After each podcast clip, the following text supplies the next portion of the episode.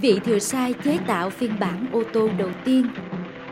Cha Ferdinand Verbes là nhà toán học và thiên văn học dòng tên.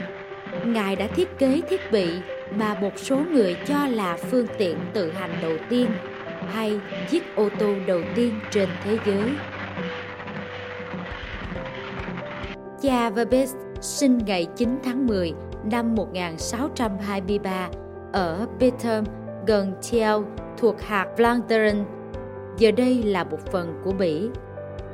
Cha đến Trung Quốc truyền giáo vào thời hoàng đế Khang Hy của nhà Thanh và sử dụng tên tiếng Trung là Nguyễn Hoài Nhân. Vị linh mục là bằng hữu của hoàng đế và thường xuyên được vua Khang Hy vời vào cung dạy các môn hình học, triết học và âm nhạc. Sinh thời, cha Verbes đảm nhận vai trò nhà ngoại giao, viên gia vẽ bản đồ, phiên dịch và viết tổng cộng hơn 30 quyển sách. Cha có thể nói tiếng Latin, Đức, Hà Lan, Tây Ban Nha, Do Thái, Ý và tiếng Bản Châu.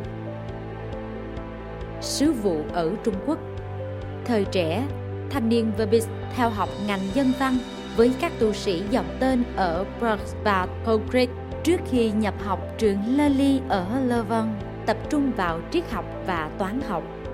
Ngày 2 tháng 9 năm 1641, chàng trai trẻ gia nhập dòng tên và tiếp tục học thần học ở Servin, nơi sau đó vị tu sĩ được truyền chức linh mục vào năm 1655. Kế đến, cha hoàn tất các môn thiên văn học và thần học ở Rome. Ban đầu, cha muốn trở thành thừa sai tại Trung Mỹ nhưng không thành. Đến tháng 4 năm 1657, Linh mục Verbis từ Lisbon lên tàu đến Trung Quốc. Đi cùng ngài là cha Martino Martini cùng 35 thừa sai khác.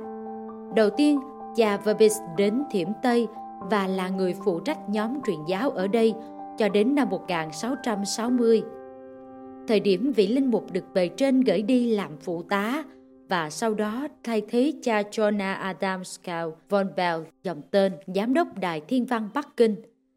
Năm 1661, Hoàng đế Thuận Trị băng hà khi với 23 tuổi, truyền ngôi cho con trai là Khang Hy, lúc đó mới 7 tuổi.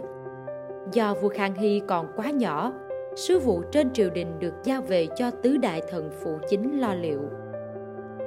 Không như hoàng đế thuận trị, tứ đại thần phụ chính không thích các linh mục dòng tên. Phải đợi đến năm 1669, hoàng đế Khang Hy thu hồi thành công quyền lực từ gian thần Ngao Bái, mới kết giao trở lại với các linh mục. Cùng năm, Khang Hy đế phát hiện lỗi nghiêm trọng trong niên lịch 1670 và tổ chức cuộc thi nhằm thử thách thiên văn học phương Đông và phương Tây – Chavervis đã giành chiến thắng trong cả ba đề mục và lập tức được bổ nhiệm làm giám đốc Đài Thiên Văn cũng như đảm nhận vai trò đứng đầu tổ toán học của Đài Thiên Văn này. Nhờ tài năng của vị linh mục, vua Khang Hy cho phép các gia dòng tên khác được quay lại sứ vụ truyền giáo. Sau khi điều chỉnh lại niên lịch, Chavervis đã trở thành người bạn thân thiết của vị hoàng đế nhà Thanh. Ông thường xuyên được mời vào cung và tháp tùng nhà vua trong các chuyến vi hành trên khắp đất nước. Cha cũng đã chuyển ngữ 6 quyển sách đầu tiên của bộ Euclid sang tiếng Bản Châu và tận dụng mọi dịp để giới thiệu lời Chúa.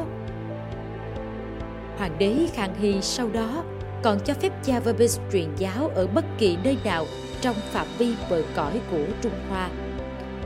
Cha Verbis thực hiện nhiều dự án, bao gồm công trình xây dựng cầu dẫn nước đúc 132 khẩu đại bác cho quân triều đình và thiết kế xe chở pháo mới. Cha cũng vẽ bản đồ sao cho hoàng đế Khang Hy có thể biết giờ giấc vào ban đêm. Những phát minh khác bao gồm động cơ hơi nước dùng cho tàu bè. Sau khi hiệu chỉnh xong các vấn đề về niên lịch, vị linh mục soạn thảo danh sách toàn bộ sự kiện nhật thực và nguyệt thực trong vòng 2.000 năm. Hoàng đế vui mừng và giao cho ngài toàn quyền trong hoạt động ở Đài Thiên Văn của Triệu Thanh. Năm 1673, cha quyết định xây dựng lại đài và thiết kế 6 công cụ quan sát thiên văn mới.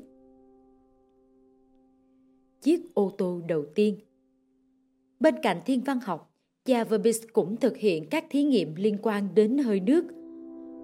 Khoảng năm 1672, vị Giêsu hữu thiết kế xe tự hành có động cơ bằng hơi nước, cũng là ô tô chạy bằng hơi nước đầu tiên trên thế giới. Cha Verbis từng mô tả về chiếc xe này trong bản thảo Atrosnobia Atropia, Thiên văn châu Âu, hoàn tất năm 1681 một tu sĩ đã mang bản thảo về châu Âu và được in năm 1687 tại Đức. Trong quyển sách, cha lần đầu tiên đề cập đến thuật ngữ bằng tiếng Latin của cái gọi là motor, động cơ, và đến nay vẫn giữ nguyên nghĩa ban đầu. Khi nạp bằng than đá, chiếc xe có thể di chuyển trong hơn một giờ. Do chiều dài của xe chỉ khoảng 65 cm, đây chỉ là mô hình chứ không thể chở hành khách. Dù vậy, đây vẫn có thể xem là phương tiện đầu tiên có thể di chuyển bằng động cơ tự hành. Cha qua đời tại Bắc Kinh vào năm 1688.